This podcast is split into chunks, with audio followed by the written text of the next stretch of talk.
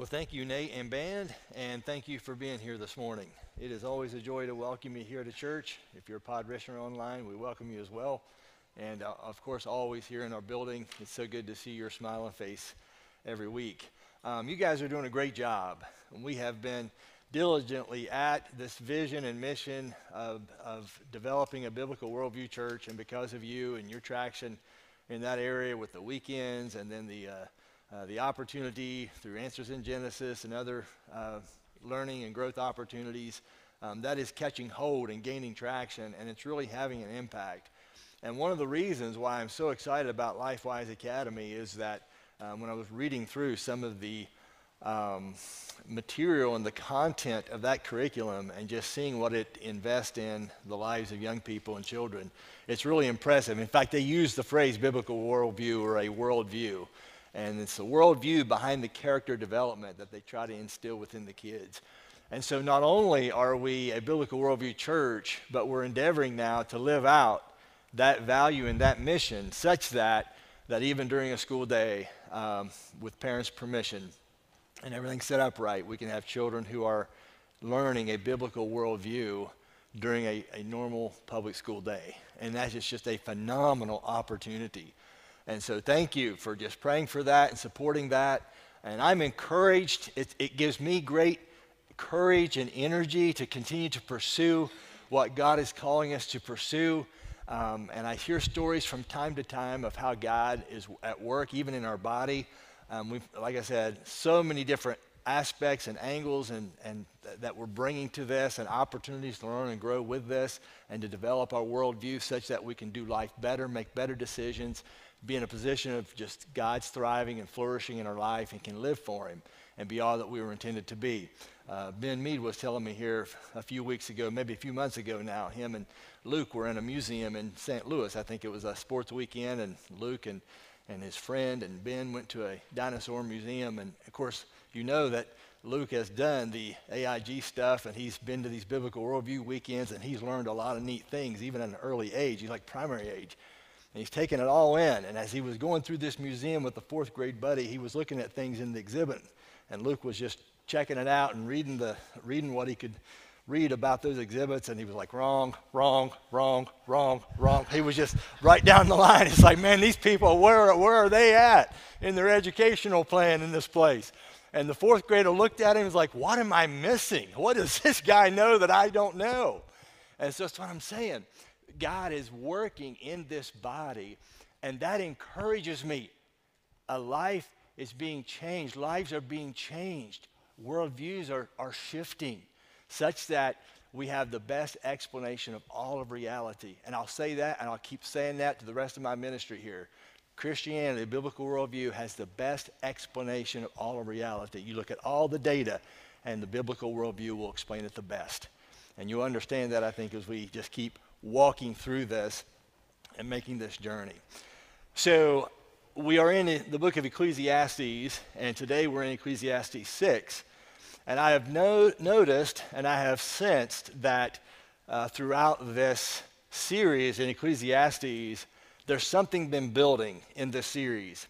I could tell just from the way Solomon is stating things, uh, the way he phrases things. In fact, we'll look at some key phrases today um, what he talks about, what he wants to talk about, what he regrets, um, what he'd like to have a do over in, shift of priorities and things. You kind of see this thing developing in the book of Ecclesiastes. And, and today it kind of comes to a head, and I think that Solomon is textbook midlife crises, okay? Textbook. And when you look at all the, the, the hints that he gives at it and the phrases that he used to describe things going on in his life, and so it's not just midlife crisis, though. Uh, I think that when we look at Ecclesiastes 6, that we have insight on how not just to navigate those, uh, those uh, experiences of life, but also any crises. Uh, you don't have, it doesn't have to be midlife crises.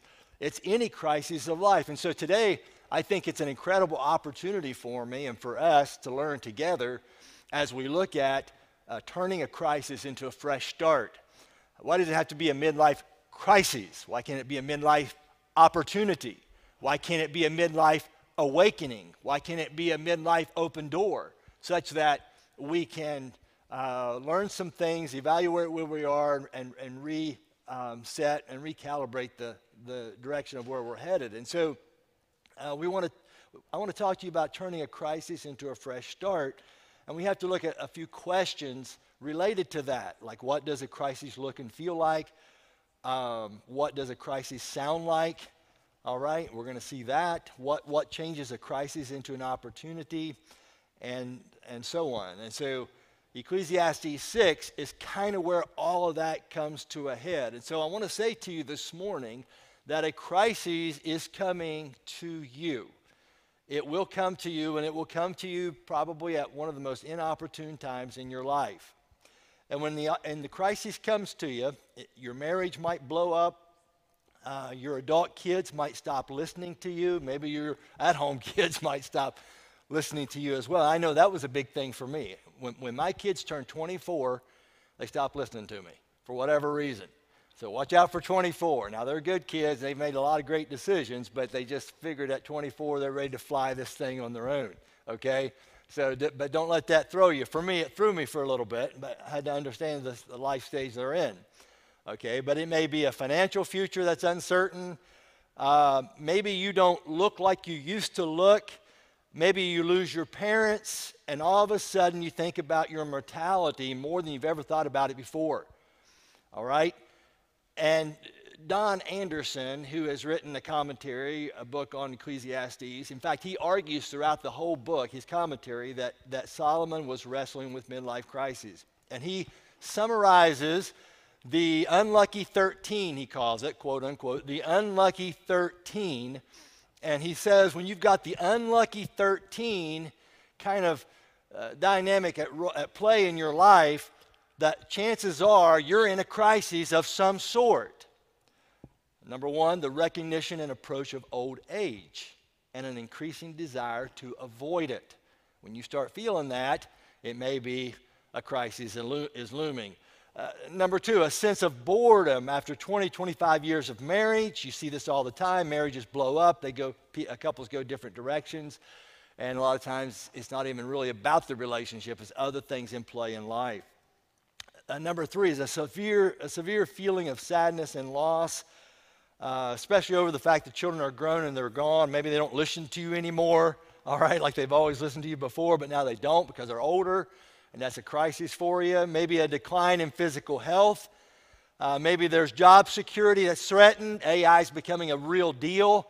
I got to do more reading in that, but it's going to impact the job markets and force, uh, workforce going forward. And maybe there's some of that in. Maybe there's uh, to factor in, or younger workers come in and do your job. Uh, maybe there's a, a sense of perceived failure, unrealized personal professional goals. I wanted to do this. Time is running out. I don't think I'm going to be able to do this. And so you have to come to terms with that. Uh, there's success where uh, maybe it's not all cracked up to be what you thought it might be. You had this mental map of what you wanted to accomplish in life. You had the X the X marks the spot. I get the X on my, my life map. I get there, and buddy, this is the way life's going to be for me. And then you get there and you find the X, and you instead of finding the treasure chest, it's a big, great, big void.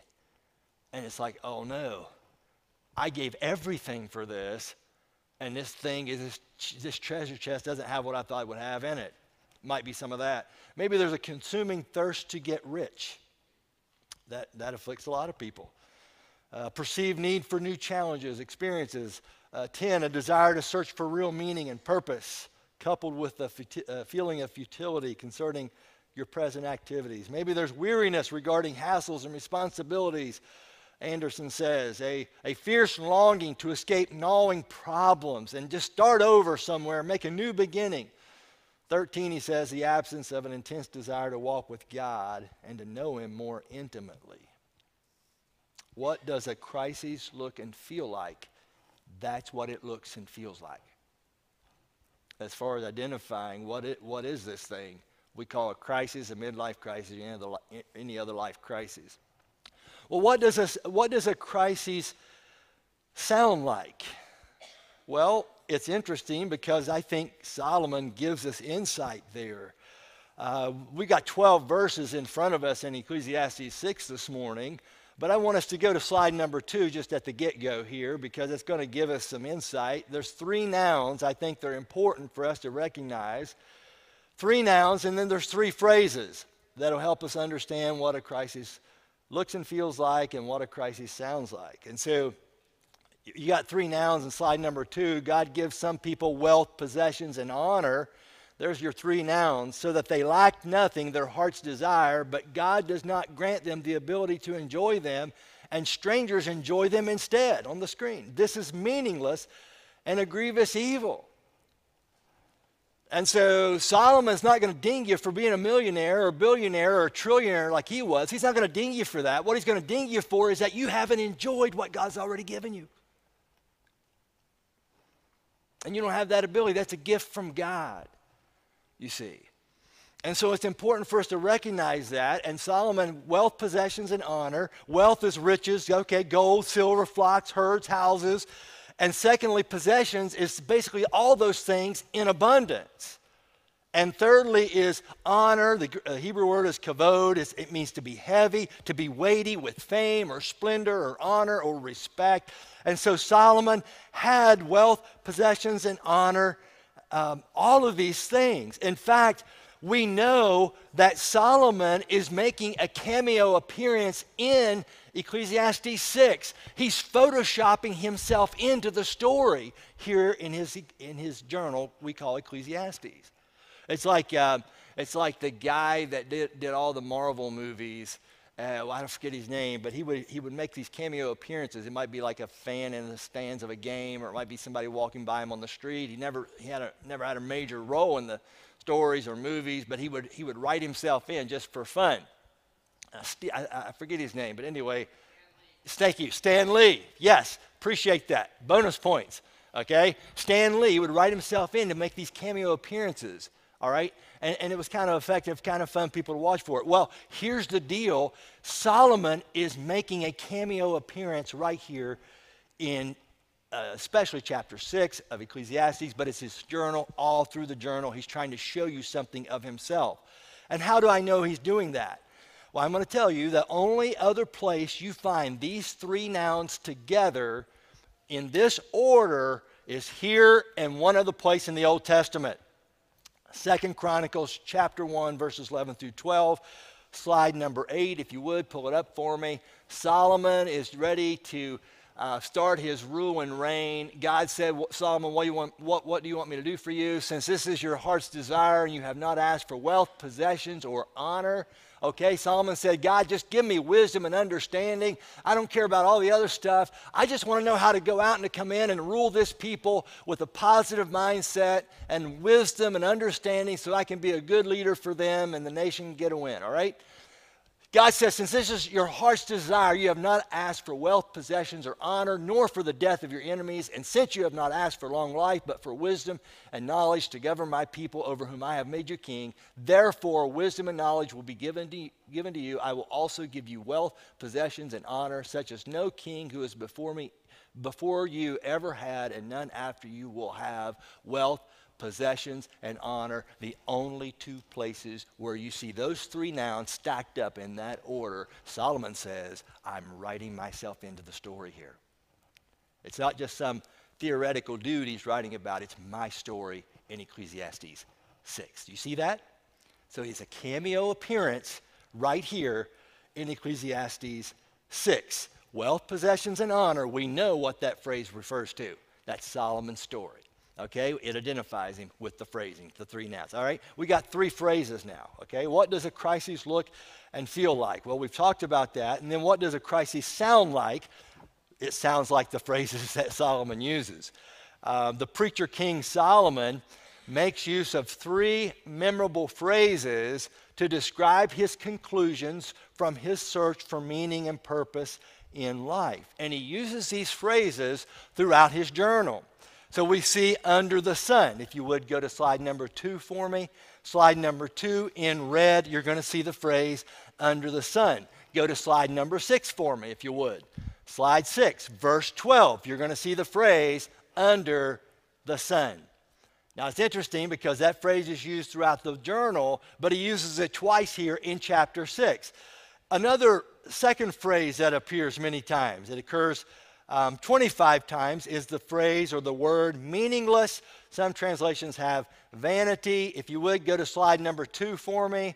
Slide number two on the screen, verse, uh, verse 2, you're going to see meaningless. Go to slide number five for me. This is verse 9. You're going to see the word meaningless 25 times. Okay, we see this. And then there's another word or phrase that shows up. Nine occurrences of this third phrase, a chasing after the wind. If you would go to slide five for me, verse 9.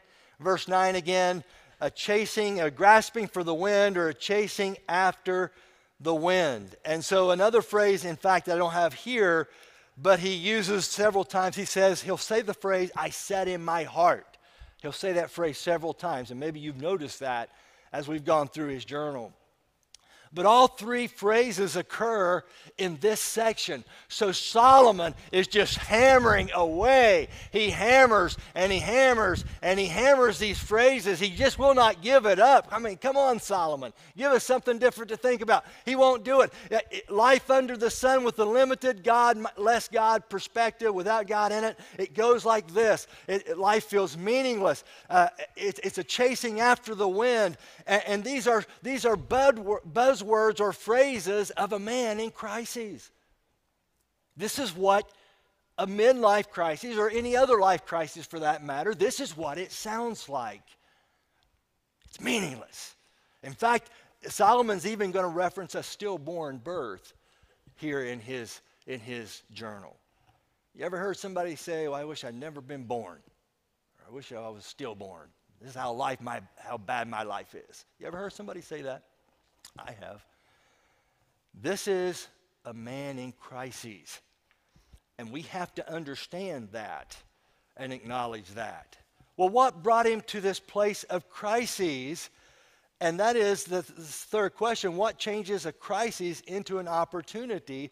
And he, he has had an extraordinary insight into his life, into what he's lived for, into what he prioritized. He's lived his life now, and he's looking back. Um, one writer, Paul Tripp, says that when we're younger, we're astronauts and we're looking up and out. And when we turn to middle age, we turn into archaeologists and we get the spade and we start digging around the mounds of our past. Okay?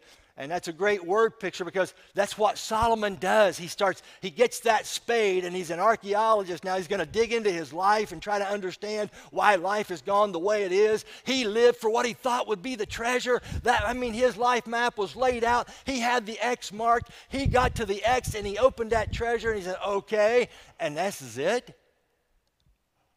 That's where he was. And it brought him to midlife crises a major life crisis. Uh, perhaps uh, slide number 11, if you would, for me. Slide number 11, the author of the book, Catch 22. It's a big, it's a popular novel. I've not read it, not really interested in reading it, but I'm interested in the author and the story that happened in his life. Joseph Heller was once invited, author of this book. I think he's deceased now, but he was once invited to a billionaire's home and the host for the day that was going to host him in this billionaire's home, he says, Do you know, uh, Mr. Heller, that this billionaire earns in one day more than you will ever earn in a lifetime selling your book, Catch 22? What does that do to you, Joseph? And the host thought that he'd ooh and ah over that and even be envious and jealous. And Joseph Heller said, You know, he says, I don't feel any of that. And the host quickly replied, Well, why not? I mean, you know, it's a one day this guy makes more than you're going to make on that book in a lifetime. Why don't you feel envious of that or jealous of that? And Joseph Heller says, Because I have something that the billionaire doesn't have. Well, what is it? Joseph said, I have enough. I have enough. You see, I have all that God has given me and what He's given me. I'm not, I'm not uh, caught up in this, this uh, you know, perspective or view of entitlement that says to myself, if God gives me this, then I'll be happy. No, no. Contentment says, because God has given me this already, I will enjoy life. So Solomon is not going to ding you for being a millionaire, billionaire, trillionaire. He's going to ding you for not enjoying what God has already given. And not having the ability to enjoy what God has already given. How about you this morning? Do you have enough.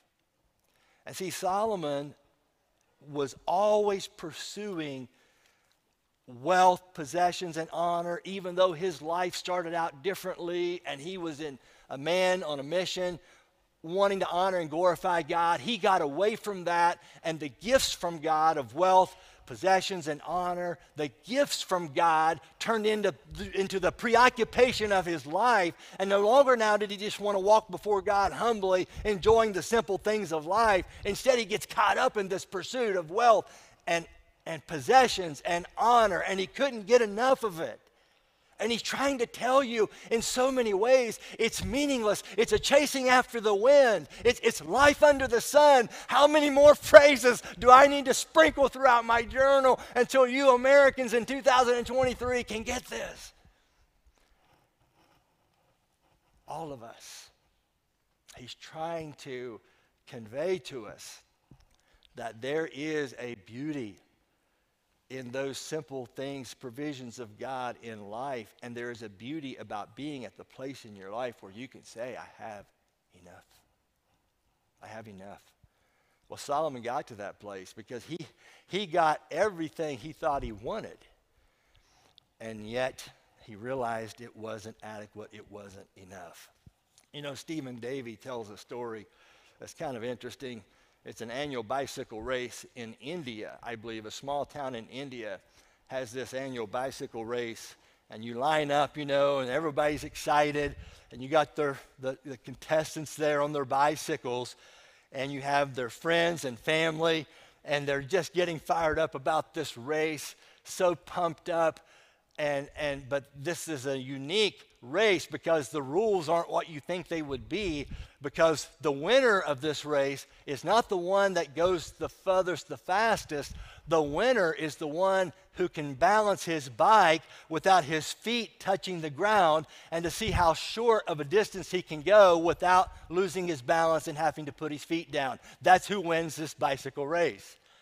And so when the gun goes off everybody uh, you know, they're cheering, their crowd's going crazy, and you're sitting there trying to just go like a half inch, an inch, an inch, an inch, an inch, and then in so many minutes they fire the sound, the, the gun again, and then whoever has gone the shortest distance wins the race, and they go crazy. Kind of a my kind of race, right? Your kind of race, all right? That's fun. But what if we never understood the rules of the race? Right? Here we come in from America in a little Indian town in India. And boy, boy, we get on that bike and that gun goes off, and what do we do? You know, we're ready. You know, we got our bike, and here we go. As fast as we can go. Let's go, let's go, let's go. Right? And we ride that thing, and we, after several minutes, we kind of look around, and nobody's around us. Like, man, I must be doing good. I'm smoking the field. This is awesome right? And we're just riding and we're pedaling. And this is like, man, this is good. I could get used to this. I'm finally going to win this thing. I'm going to break the tape. I am ahead of everybody. I love this Indian race that I've never heard about until today. I love this race and I'm going to win this thing. This is great. And then he hears the gun go off, just in the distance because he's gone so far this is weird. There's nobody here. What's up? And he realizes, oh, I didn't have the right rules of the race. I was running another race. And see, I think that's what's happened with Solomon wealth, possessions, honor.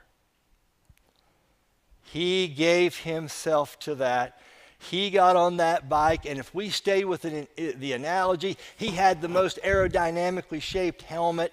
He had little gold plating on his really professional, high tech, lightweight bicycle. He had the best shoes you could ride in, the best technical garments you could ride in. Okay? He was set up. He had everything in that direction, and he's riding and he's riding and he's riding, and, he, and, the, and, the, and the gun goes off. Boom. And he realizes, you know what? It wasn't about going further than everybody. It wasn't about getting more gold than everybody. It wasn't getting about, about getting more houses and lands for, than everybody else. It was about learning to balance the unpredictable things of life in the moment. Learning to balance it and finding joy in it. You see, that will send you into crises. When one has lived their entire lives according to a different set of rules that they thought was going to get them to the treasure chest of satisfaction. And they realize, oh my goodness, the gun has just gone off. I live my life according to these rules. And yeah, man, nobody could touch me. I'm out there in a league of my own, but I, I, I've, run, I've run the wrong race. You see. And that's where Solomon is. Slide number two, if you would, for me. Sol- uh, Solomon says it this way He says, I have seen another evil under the sun, and it weighs heavily on mankind. And so, what he's going to say to you is that what he's going to tell you in this cameo performance, he is going to tell you a heartbreaking scenario that happened that pistol, that starter pistol went off, he's saying, and I lived, I ran that race, I pedaled that race according to a set of rules that I didn't know the, the, the true set of rules I should have been running that race by. And he says, God gives some, verse 2, God gives some, not everyone's experience, but some, wealth, possessions, and honor. There's that phrase. So that they lack nothing their heart's desire, but God does not grant them the ability to enjoy them and strangers enjoy them instead. This is meaningless. A grievous evil. It's a terrible sickness. I mean, I get the picture. He has stomach ulcers over the worry and the fret and the disappointment that he's experienced in life. And what's really interesting in verse 2, um, the latter part of verse 2, God does not give him power to enjoy them right? He has he doesn't have the ability to enjoy what God has given to him. And so uh, this is vanity, Solomon says. He has hundreds of beautiful wives but no sex drive. He's got a five-star meal in front of him at uh, 3 times a day, but he has no appetite. He's got 35 bedrooms to choose from, but he can't sleep. He's got chariots and caravans ready to take him around the world in a moment's notice, but he, he has no health to be able to travel. It's having thousands of books and, and, very poor eyesight. It's having dozens of children, but no love on Father's Day. And, and that's literally true. You're going to see it in, co- in a couple of verses. He's in crises. The trillionaire lacks one thing enough. He lacks one thing. He's got everything else except enough. He can't get to the extraction of life in the moment. He had all of these gifts, but not the power from God to enjoy them. And instead, in verse 2, he says, a stranger. Um, the NIV smooths it out. The literal rendering would be a foreigner ate them. A foreigner ate them, or a stranger came in and enjoyed them instead of me, right? Maybe there's natural disaster. I think he's using it figuratively here. I think it's a, a natural disaster, maybe, or a catastrophe. Maybe there's a lawsuit he's involved with. Uh, maybe there's something that happens in life that renders, renders him in a period of hopelessness in his life. So, a sickness, a domestic problem, maybe there's natural calamity, maybe it's a literal thief, maybe it's all of these things. And you can't outpedal them. You can only balance through that. And Solomon, by talking about his disappointments, is try, he's trying to create a longing in you, a longing in me in my heart that I'll reach out for God. Instead of the X of what I think the treasure should be, I'll instead, he, he talks openly about his struggles so that you and I would see it and would reach out for God in longing, in hope. God, I want you to be my X, okay? Not my ex spouse, okay? My X on on the, on the map of life, okay? I want you to be my ex i want you to be my treasure. I want you to be these things because I know these other things have failed. Listen, verse 3, slide 3, hastening on here. Say, okay, so a man may have a hundred children. So implied in this, read it carefully. If you have a hundred children, there's an awful lot of love making going on. So he's got a lot of that going on in his life. He's got a hundred children. I don't know who in the right mind would do this. Children are awesome, but a hundred of them, okay, you would have to be a trillionaire to take care of the diaper bill for sure. Okay? A man may have a hundred children. That's how you get children, is to make love to a, a wife. Remember, he's got 700 of them. So I think Solomon probably had 100 or more children. A man may live many years, so he's got, he's got uh, longevity. He's got posterity in children. He's got longevity. A man may live many years, and obviously there's a measure of health because you don't live many years without health. And so, what we got to realize is that Solomon is even taking on the major status symbols of ancient Near Eastern culture when he says, if you have long life and a lot of children, then you're really, really blessed. And there is no possible way that you'll not be happy and satisfied in life if you've got those status symbols from the ancient Near Eastern world. Your family is big, your life is long. How could you not be happy? I mean, you're, you're quite the stud. You fathered all these children, a large family, a long life, typically signs of God's favor. But look what he says no matter how long he lives, if he cannot enjoy his prosperity and does not receive proper burial,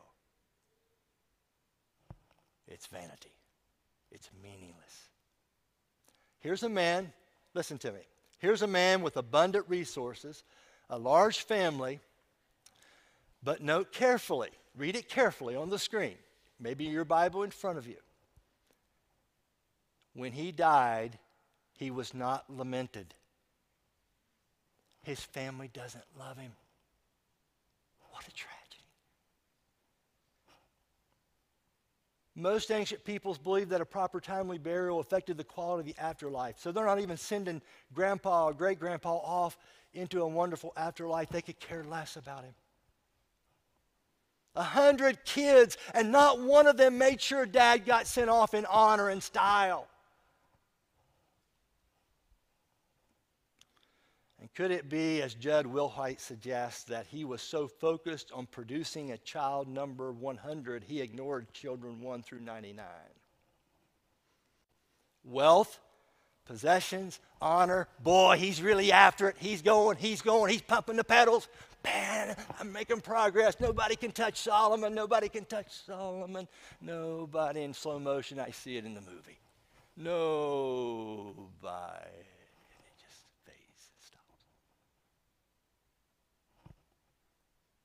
I misunderstood the rules of the game. You see that? Yet, no matter how long he lives, if he cannot enjoy his prosperity and does not receive proper burial, and he makes this just incredible statement I say that a stillborn child is better off than he. Wow. It's Solomon's way of saying, maybe it's better if I'd never been born. He's contrasting a baby who is stillborn with the death of a man who has a hundred children, and he concludes that a stillborn baby is better off than the man who has lived a long life. Why would he do that? I mean, this is a sensitive topic, Solomon. Why would you make this comparison? Well, in the self portrait, I think he's kind of, he's kind of having an experience like Job had. Slide number nine, if you would for me. Job 3:16. God, Job declares that he'd prefer to be stillborn rather than to be in the present state of misery that he was in.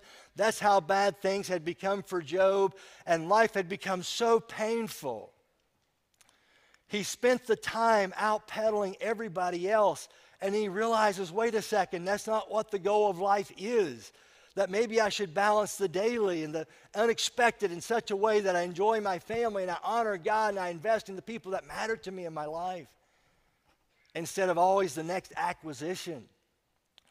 You know, at first I, I didn't like Solomon making the comparison. I have done a funeral for a stillborn baby and a couple of them. And uh, the moms, it's just incredible what they go through and what families go through. And uh, one mom told me it was like a flower fading, like their baby was born, just like a brand new fresh flower, and then as the minutes ticked by, the flower just faded. And I know how emotionally charged this can be, and it's like I was kind of working through this in my head why Solomon would do this. But I think I know why. Because the stillborn is so loved after only a few seconds Here's a man who has lived an entire lifetime, and when he dies, no one grieves. So, in the privacy of his home, he's surrounded by his children. He's got good gifts, but no one really cares about them. And the implication is that he has no genuine interest in loving or disciplining or, or leading his family. He has this huge family. He's got status symbols galore, according to the ancient Near Eastern worldview. He's got huge status symbols. I mean, God obviously is smiling on his life, right? Look at his possessions. Look at the size of his family. Look at the number of his years. And yet, it's all a facade. He's surrounded by children and, experience, and experiences the greatest dishonor imag- imaginable by them. He's not even given a proper burial in the family cemetery plot. He's been revered by his peers, envied by many, leading that bicycle race of life. And on the outside, for decades, it looked like the, he was winning the race. And if the rules of the race were having children, a big family, huge reunions, birthday parties, and smashes every weekend, this man was so far ahead of everybody else, nobody could catch him. But he recognized, uh oh, I've misunderstood the rules of the race. Well, somebody, I, I just thought of this preparing this message here this, for last really all week, but then just kind of pulling it, trying to pull it all together. Would somebody Google real quick um, Harry Chapin, Cats in the Cradle song for me? Harry Chapin, Cats in the Cradle. Just Google it, pull the lyrics of that, and I'm gonna, I want you to come up here in just a second. I want you to read the lyrics to that song. Okay? Somebody do it. I, I don't know whoever feels like doing that, audience participation this morning, because you're going to be my conclusion just a little bit. Because that's what Solomon was missing. He never understood Harry Chapin Cats in the Cradle. And his life's almost over. And now he's in crises. He doesn't know what to do. In fact, he talks about the stillborn baby for just a little bit. You know, he says, it or the, the stillborn baby comes without meaning. There's no explanations given about the stillbirth. The baby departs in darkness. There's no social significance. The babe, and in darkness, its name is shrouded, so there's no name assigned. I guess they figured that if you didn't name the baby, you could get over the grief faster. I say malarkey. If you have a stillborn baby, give that baby a name. You need to name your baby. I don't care what they did in ancient Near Eastern world. You name your baby. Baby was important and special, and you, it's part of the grieving process. When Solomon's time in darkness, its name is shrouded. They didn't really bother to name the baby. They thought maybe they could just get over the grief faster. They didn't give it a name. Though it never saw the sun or knew anything, it has more rest than does that man. Slide four. Even if he lives thousands of years twice over, but fails to enjoy his prosperity, do not all go to the same place. You could just live a thousand years times two, so 2,000 years. And if you're going to live according to the wrong set of rules, it will not matter.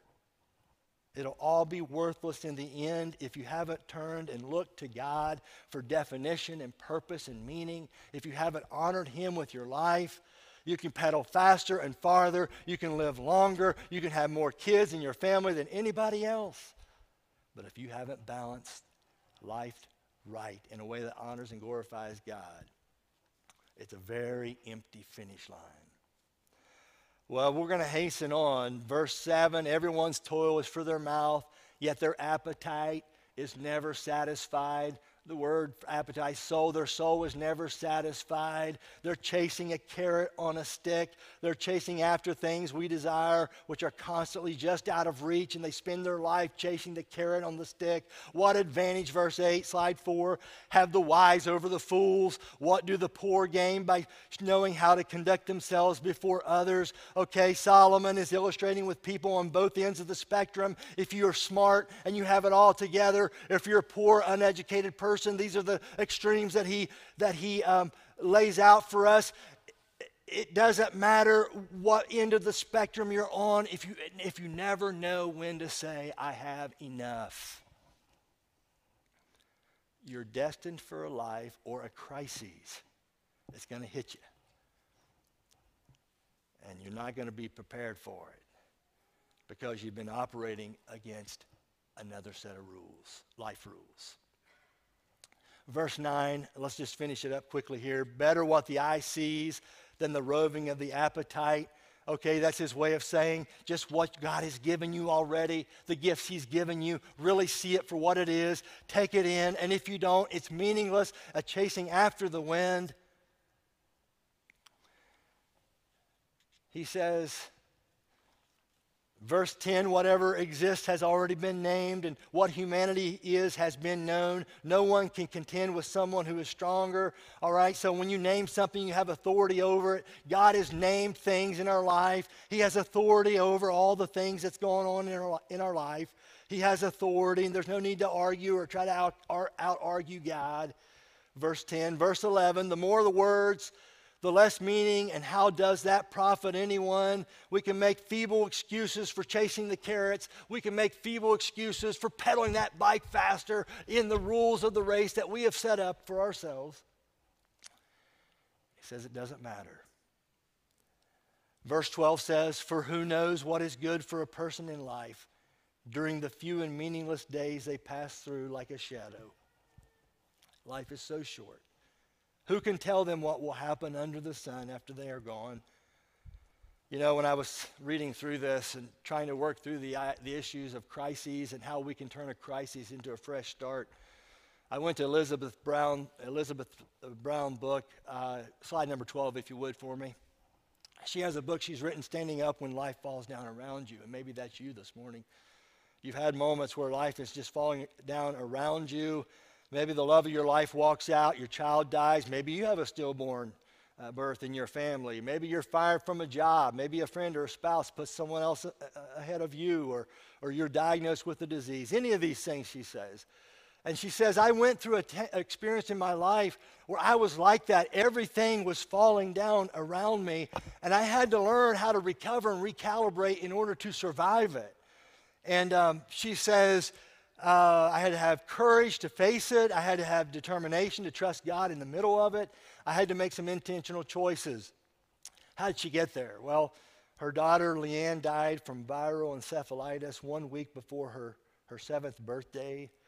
And so that was devastating. And then, not too long after that, her daughter Kim, who had four children, Kim ended up dying on Elizabeth's birthday, her actual birthday, the author of the book's birthday. And so she, she knew, she said, I had to do something.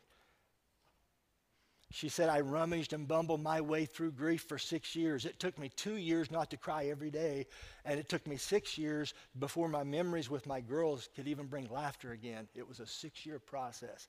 It was, it was a crisis. She was in crises for six years. She says it could have consumed her for a lifetime, though. And she had to make some decisions. When I thought about what she said in her book and I thought about what Sol- Solomon says here in Ecclesiastes 6, I thought, oh my goodness, there's some guidelines and some lifelines and some anchors and some insights that will help all of us turn a crisis into a, a fresh start. Here's what you got to do. We see it here. It's kind of embedded because Solomon rummages and bumbles his way through this, and he does it in awkward ways and phrases in his book. But if you're going to make it through the crises, if you're going to turn a crisis into a fresh start, you've got to acknowledge the crises. Verse 1, if you would, for me quickly. I have seen another evil under the sun, and it weighs heavily on mankind. You will never get past the crises unless you acknowledge the crises. Yes, I'm in crises. We can't ignore the mess. Life gets messy, and we can't ignore the mess. Secondly, a lot of times we think, well, it's a mess, I'll just make it messier. I'll just go do some crazy things. I'll hire plastic surgeons. I'll quit my job. I'll sell my home. I'll, I'll go to a different place in the world and I'll just do something different and radical and, and, and uh, a contrast maybe to what I, I've lived and how I've lived prior to this point in my life. And I'll just go do something and make it messier. Think before making big changes. What, what's he say in verse 12? For who knows what is good for a person in life? during the few and meaningless days they pass through life like a shadow. All right? Everybody will tell you. Elizabeth Brown will tell you don't do something crazy. Think before you make big changes. When you're in a crisis, don't make it messier. If you want to make it, turn a crisis into something good, a fresh start. You start by asking yourself some questions. Look at verse 12 again. Who can tell them what will happen under the sun after they are gone, right? What does your life mean? What is it about? And you think about those questions. If I continue my current life path, if I continue pedaling this bike the way I've been pedaling it, in the direction I've been pedaling it, according to the rules I've established for myself, where's it going to put me in 20 years? How am I making sure that I'm continually learning and growing? And, and do I know my guiding purpose in life? And, and am I living my life in line with this purpose? Is there something unfinished God's got for me to do? Solomon asked several questions in this chapter. I think it's an indicator that we all need to do the same. Be grateful for what you have. That's verse 9. Better what the eye sees than the roving of the appetite, always chasing the carrot instead of expressing gratitude and having the ability to enjoy what God's already given. Everyone of all ages does uh, uh, life crises at different points in their life. Solomon says, even if he lives a thousand years twice over, okay, so forget numbers, forget how old you are, and forget about uh, the limitations of age. People tell you age is just a number, and it really is. And Solomon's thinking about that. So Forget the numbers. If you want to turn a crisis into a fresh start, develop resilience. Some of the mess can be cleaned up in life, but some of it can only be accepted. Verse 10 says on the screen, whatever exists has already been named. What humanity is has been known. God has named things in our life. He is sovereign. He has named things. He has authority over those things. He's permitted some of those things. rediscover life's simple pleasures. Verse 2 on the screen God gives some people wealth, possessions, and honor. What about the rest of us? Over and over again, Solomon says, rediscover life's simple pleasures. That's how you turn a crisis into a fresh start. He'll tell you, quiet the inner critic in so many words. Verse 11, the more the words, the less the meaning. And how does that profit anyone? We have this inner critic that beats our, we beat ourselves up over decisions we've made and things that we've done or haven't done, riding this bike in a direction we've ridden it all of our life. Quiet the inner critic, he says.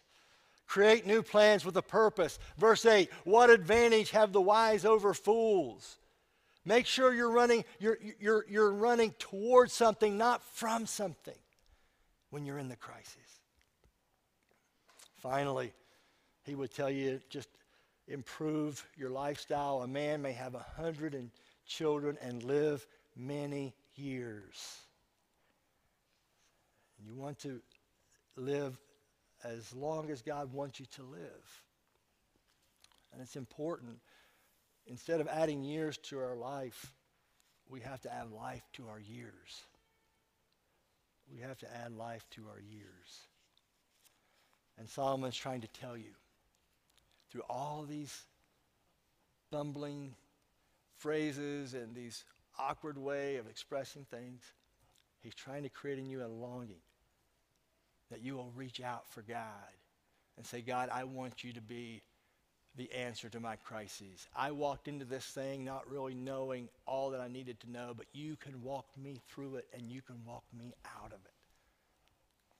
And Solomon in Ecclesiastes 6 is trying to help you and me to turn a crisis into a fresh start. Now, I'm going to grab my microphone. And who would like to come up and read me the lyrics? Read the church the lyrics to Harry Chapin, Cats in the Cradle. Anybody willing to do that for me this morning? I'm going to get my microphone when I come back. Hopefully, somebody's going to be standing up here or on their way. I've got to take her. She's coming right up. I'm going to get a microphone for you, Joanne.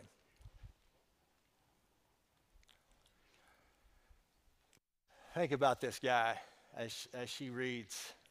It's a mirror of reflection of what we see in our text here today. And I know you don't want this to happen in your life. No, pa- no parent does, but it sometimes does. And it creates a crisis. Joanne, why don't you share with us? I don't have to sing it, right? You don't have to sing it unless you feel so compelled. That's, that's also bonus points. Do you want to hear Joanne sing it? okay. My But you don't have to. You don't have to. Go ahead. my child arrived just the other day. He came to the world in the usual way, but there were planes to catch and bills to pay. He learned to walk while I was away. And he was talking, for I knew it, and as he grew, he'd say, I'm going to be like you, Dad. You know I'm going to be like you. And the cat's in the cradle and the silver spoon, little boy blue, and the man on the moon. When you when, you're, when are you coming home, Dad? I don't know when, but we'll get together then. You know we'll have a good time. My son turned 10 just the other day. He said, Thanks, Dad, for the ball. Come on, let's play. Can you teach me to throw? I said, uh, Not today. I got it, a lot to do, he said. That's okay. And he walked away, but his smile never dimmed it said, I'm going to be like him. Yeah, you know I'm going to be like him. And the cat's in the cradle and the silver spoon, little boy blue and the man in the moon. When, when are you coming home, Dad? I don't know when, but we'll get together then. You know we'll have a good time then. Well, he came from college just the other day. So much like a man, I just had to say, Son, I'm proud of you. Can you sit for a while? He shook his head and they said with a smile, What I'd really like, Dad, is to borrow the car keys. See you later. Can I have them, please? And the cat's in the cradle and the silver spoon, little boy blue and the man in the moon. When are you coming home, son? I don't know when, but we'll get together then, Dad. You know, we'll have a good time then. I've long since retired. My son's moved away. I called him up just the other day. I said, I'd like to see you, if you don't mind. He said, I'd love to, Dad, if I could find the time. You see, my new job's a hassle, and the kids have a flu, but it's sure nice talking to you, Dad. It's been sure nice talking to you. And as I hung up the phone, it occurred to me he'd grown up just like me. My boy was just like me. And the cat's in the cradle and the silver spoon Little Boy Blue and the Man in the Moon. When are you coming home, son? I don't know when, but we'll get together then, Dad. We're going to have a good time then. Beautiful.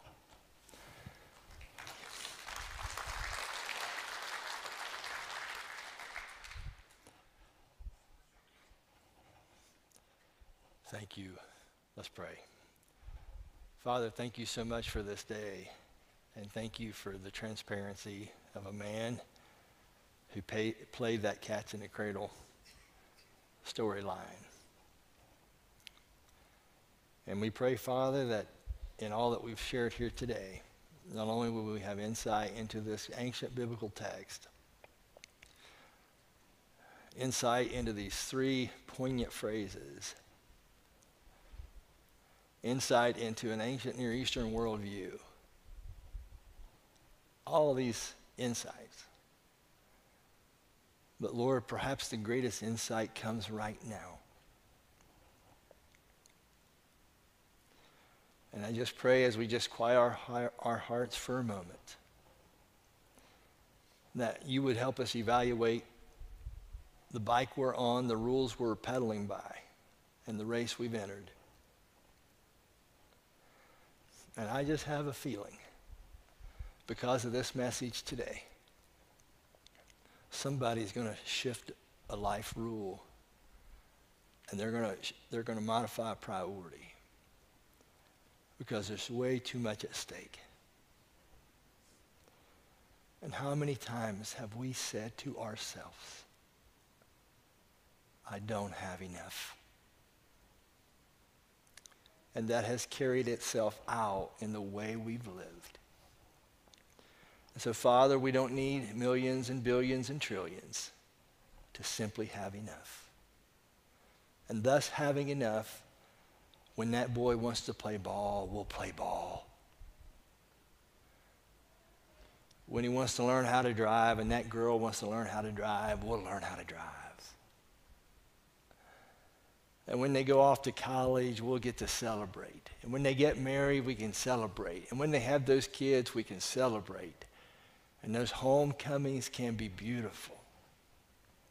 Lord, we don't want to just be relegated to the margins of life, and no one is sorry to see we're gone when it comes our time to go. And not that we do these things just so we would have that celebration. We do them because it's the right thing to do.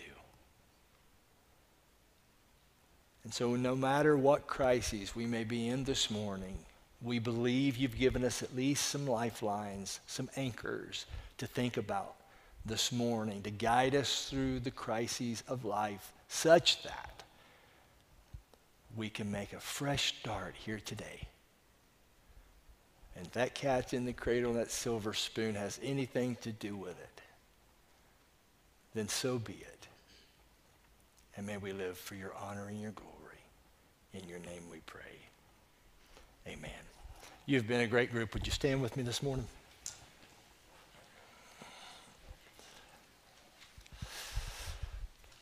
You're dismissed. Have a great day.